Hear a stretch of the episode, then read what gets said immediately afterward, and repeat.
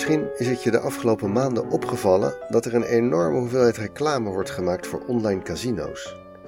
Dat komt door een wetswijziging.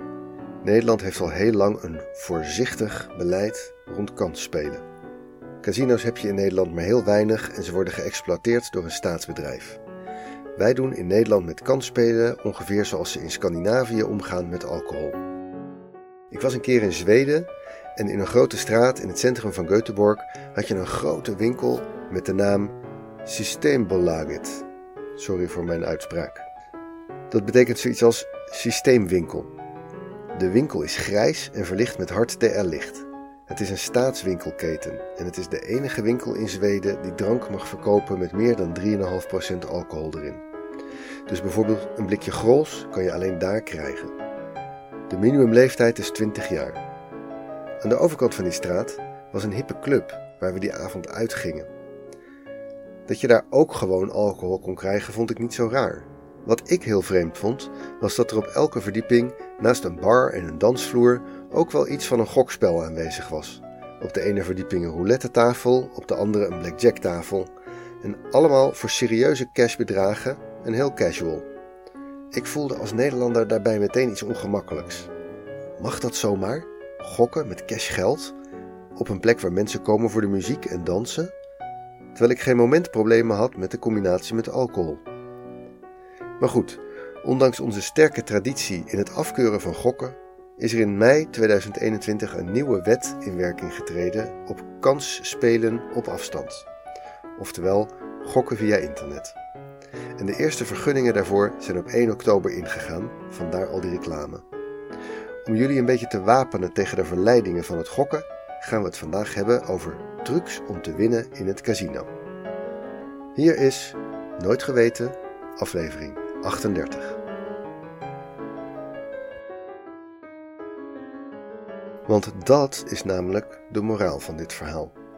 Trucs om te winnen in het casino zijn over het algemeen onzin en de trucs die echt werken zijn heel moeilijk.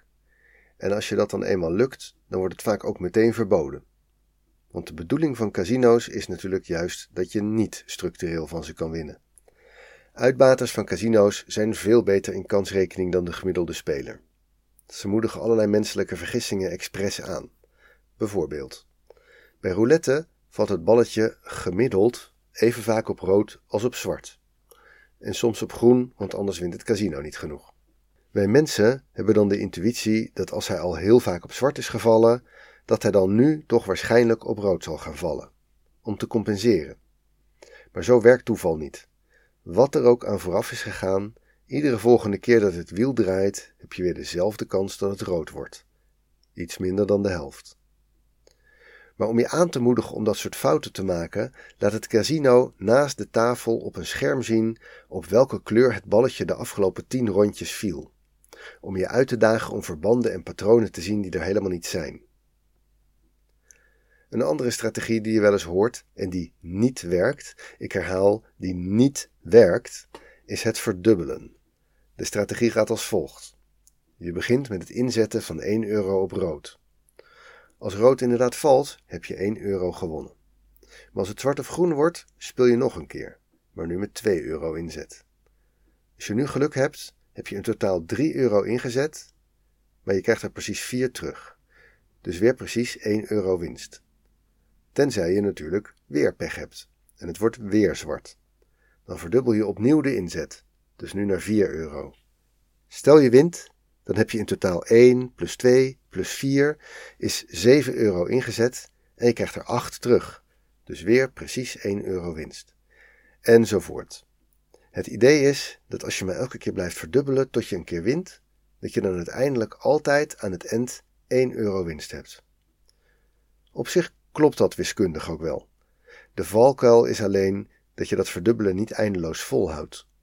Die inzet loopt van 2 naar 8 naar 16 naar 32. Nou, dat is misschien allemaal nog wel te doen, maar een paar rondjes pech later ben je 1024 euro aan het inzetten. En nog een paar later 65.536. Vroeg of laat heb je gewoon het geld niet om in te zetten. Of je loopt tegen een limiet van het casino aan.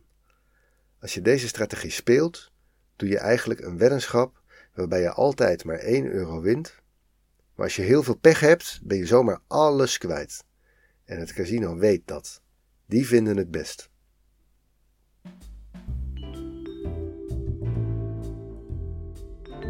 Nee, voor strategieën om te winnen van het casino moet je proberen te denken als een casino. Je moet op zoek naar manieren waardoor je bij iedere keer dat je inzet gemiddeld een heel klein beetje verdient. Het bekendste voorbeeld daarvan is kaarten tellen. Dat wordt gedaan bij het spel Blackjack. Daarbij moet je proberen om kaarten te trekken en zo dicht mogelijk bij de 21 punten te komen. De deler van het casino doet hetzelfde, maar als je op hetzelfde aantal punten komt, wint het casino en daardoor maakt het casino op termijn winst en jij juist niet. Maar als speler heb je wel een troef in handen. Jij mag bepalen hoeveel je inzet. Als je de statistiek van het spel uitwerkt, blijkt dat de speler in het voordeel is als er relatief veel hoge kaarten in het spel zijn. Dus azen, plaatjes en negens. Elke keer als de deler de kaarten schudt, zitten alle kaarten weer in het spel en dan is de deler in het voordeel. Maar als je nou goed bijhoudt hoeveel kaarten er in elk spelletje al uitgegaan zijn, kan er een moment voorbij komen dat er zoveel hoge en zo weinig lage kaarten in het spel zitten dat je als speler gemiddeld in het voordeel bent. Dan gaat de kaartenteller ineens grotere bedragen inzetten en op die manier schijn je van het casino te kunnen winnen. In de meeste landen is het ook niet illegaal om dit te doen, zolang je geen elektronische apparaatjes gebruikt. Maar casino's proberen wel te herkennen of spelers tellen en in veel landen mogen ze je de toegang weigeren. En dat doen ze dan ook. Verder kunnen ze kaartentellers vrij makkelijk dwars zitten door de kaarten gewoon vaker te schudden. Een variant op kaarten tellen heet edge sorting, oftewel randsorteren. Kaarten hebben op de achterkant allemaal dezelfde afbeelding, maar vaak zijn die niet helemaal symmetrisch. Dan staat het patroontje op de achterkant bijvoorbeeld een klein beetje naar rechts op de kaart gedrukt. Daardoor is dan het witte randje naast de opdruk aan de ene kant iets breder dan aan de andere kant. En dat is dan vaak precies hetzelfde voor alle kaarten in het pak. Het lijkt onbelangrijk, maar je kan daardoor dus aan de achterkant van een kaart zien wat de bovenkant is en wat de onderkant. Als je nou tijdens het spelen telkens de goede kaarten rechtop in het spel terugsteekt en de slechte ondersteboven, dan kan je dus een voordeel behalen. Je kan dan aan een kaart die je aangeboden krijgt al zien of het een hoge kaart is. Het hoeft ook niet met alle kaarten. Als je er een aantal bewust een bepaalde kant op weet te draaien, dan heb je gemiddeld al een voordeel. Maar hoe doe je dat? In een casino mag je meestal niet eens zelf aan de kaarten zitten. Hiervoor heeft iedere edge sorter zijn eigen trucjes. De meesten spelen op bijgeloof. Ze maken de deler wijs dat ze heel bijgelovig zijn en dat ze meer geluk hebben als ze bepaalde kaarten omdraaien. Casino's op hun beurt zijn dol op bijgeloof. Hun hele bedrijfsmodel draait om het aanwakkeren van bijgelovig gedrag. Dus als iemand bijgelovig doet, dan gaan ze er graag in mee. En op die manier markeren ze eigenlijk, zonder het te weten, de kaarten voor de speler. Het werkt natuurlijk vooral goed als de kaarten op een manier geschud worden waarbij ze niet worden omgedraaid. De schutmachines van casino's bijvoorbeeld doen dat. De kaarten komen uit de machine in een willekeurige volgorde, maar staan allemaal nog steeds met dezelfde zijde naar boven. Edge sorting is een paar keer voor de rechter geweest en het is in de meeste landen illegaal. Weliswaar doet de deler het zelf, maar de rechter ziet het toch als een vorm van het markeren van de kaarten. En dan is er nog een manier. Ik noemde het net eigenlijk al. Als je een computer ongemerkt weet mee te smokkelen, dan kan je bij veel casinospellen een voordeel hebben. En daarom is dat in de meeste casino's ook verboden. Het mooiste voorbeeld dat ik ken was een poging om roulette te kraken. De dader was niet zomaar iemand, maar Claude Shannon. Misschien nog nooit van gehoord, maar dat is dan onterecht. Claude Shannon was een Amerikaanse wiskundige en hij is de bedenker van het vakgebied informatietheorie. Tijdens de Tweede Wereldoorlog hielp hij bij de crypto-oorlog tegen de Duitsers. Hij werkte daarbij ook samen met Alan Turing. In de paar jaar daarna publiceerde hij een aantal artikelen over cryptografie, elektronische communicatie en een wiskundige beschrijving van informatie. Tegenwoordig vinden we het heel normaal dat een serie getallen of zelfs enen en nullen kunnen worden omgezet naar een tekst, of een plaatje of muziek. Maar dat was in de jaren 40 nog helemaal niet bedacht. Het was Claude Shannon die bedacht dat alle mogelijke informatie zou kunnen worden omgezet naar een lange serie schakelaars die aan of uitstaan. Op zijn 32e was hij beroemd en vrijwel alles wat we tegenwoordig informatietechnologie noemen bouwt voort op zijn werk. Maar Claude Shannon was helemaal niet het type om de serieuze professor te gaan uithangen. Hij hield van gekkigheid en spelletjes. Hij reed jonglerend op zijn eenwieler door de gangen van MIT. Hij deed met zijn studenten de raarste projectjes en niemand kon er iets van vinden, want het was wel Claude Shannon, de beroemdste computerwetenschapper in de wereld. Hij bouwde een apparaat dat de kubus van Rubik kon oplossen. Hij beschreef als eerste hoe een schaakcomputer zou kunnen werken. Hij bouwde een rekenmachine die werkte met Romeinse cijfers. En deze lijst van merkwaardige uitvindingen is nog veel langer. Claude Shannon werkte gewoon alleen aan wat hij zelf lollig vond. Dus, toen hij op een dag in 1960 werd benaderd door een junior collega die beweerde een systeem te hebben bedacht om in het casino te winnen bij roulette, toen zei Claude Shannon: Vertel verder. Ed Thorpe was ook een wiskundige. Niet van het statuur van Shannon, maar wel met een aanstelling aan MIT als docent. Hij was erg geïnteresseerd in kansrekening en in het bijzonder in kansspelen. Hij schreef later een goed verkocht boek over kaarten tellen bij Blackjack en is nog later heel rijk geworden als hedgefund manager. Maar in 1960 was hij nog een junior docent en hij had een idee. Een idee om te winnen bij roulette. Maar daarvoor had hij iets nodig wat nog niemand eerder had gemaakt: een draagbare computer. Een belachelijk idee, want computers waren in die tijd altijd heel groot en zwaar. Niet meer hele kamers, maar zeker een flinke klerenkast. Shannon was meteen gefascineerd en de twee begonnen samen te werken. Het idee van Thorpe was ongeveer dit.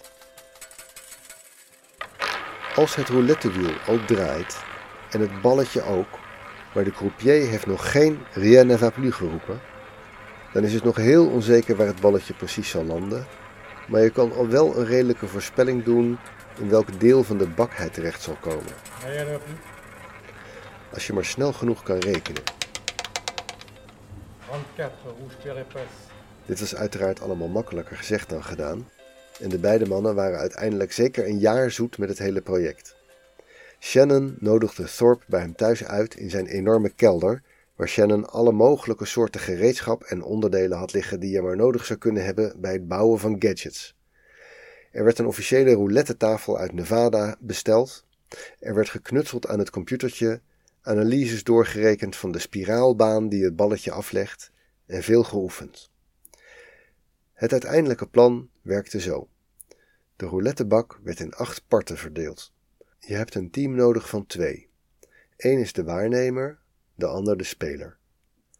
De waarnemer kijkt goed naar de roulettebak en heeft in zijn schoenen twee kleine schakelaartjes. Met de ene teen tik je mee wanneer het balletje voorbij een bepaald punt in de bak komt. Met de andere teen tik je als de draaiende bak voorbij een bepaald punt komt. De signaaltjes gingen naar het draagbare computertje ter grootte van een pakje sigaretten. De volgen, dat volgde de tijden tussen de tikken met de tenen, en als hij wist in welk deel van de bak de bal zou gaan landen, dan stuurde het computertje een signaaltje uit. Beide mannen hadden een klein oortje in, waar dan een toon op te horen was. De hoogte van de toon gaf dan aan in welk achtste deel van de bak de bal ging vallen, en de speler moest dus goed kunnen luisteren en een goed gehoor hebben voor toonhoogte. En hij moest heel snel kunnen inzetten op een combinatie van vakjes die in dat deel van de bak zaten. Het was vanaf het begin duidelijk dat ze het echt zouden gaan doen, in een echt casino in Las Vegas. En dat was niet helemaal ongevaarlijk. Weliswaar was het gebruik van elektronica in casino's in die tijd nog niet verboden. Het was wel algemeen bekend dat de casino's werden uitgebaat door de maffia. Die zouden dit soort spelletjes wel eens niet zo grappig kunnen vinden. Daarom waren de oortjes verbonden met het computertje met een draadje van de dikte van een menselijke haar en werden alle draadjes in huidskleur geverfd. Toen ze overtuigd waren dat het kon gaan werken, vertrokken Shannon en Thorpe met hun vrouwen naar Las Vegas voor een gezellig weekend. Ze deden of ze elkaar niet kenden. Om beurten zat de een te spelen en de ander te kijken bij de roulettebak en met zijn teen mee te tikken. De vrouwen moesten vooral goed opletten of ze niet opvielen en in de gaten gehouden werden. Na een avond spelen voor kleine inzetten was Thorpe ervan overtuigd dat ze hier serieus geld mee zouden kunnen verdienen. Maar Shannon en de beide vrouwen vonden het te riskant. En daarom werd het casino nooit gekraakt, maar belandde het roulettecomputertje van Claude Shannon samen met al zijn andere merkwaardige uitvindingen in zijn archief.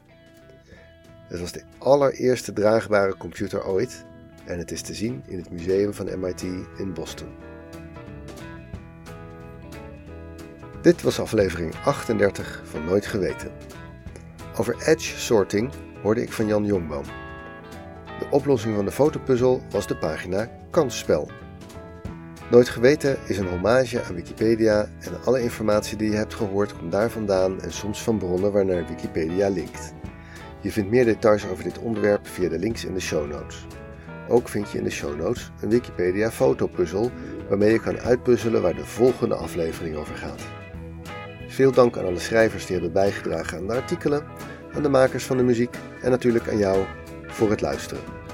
En denk erom, online gokken op rouletteachtige spelletjes en fruitautomaten kost je gewoon iedere keer dat je inzet een klein beetje verlies.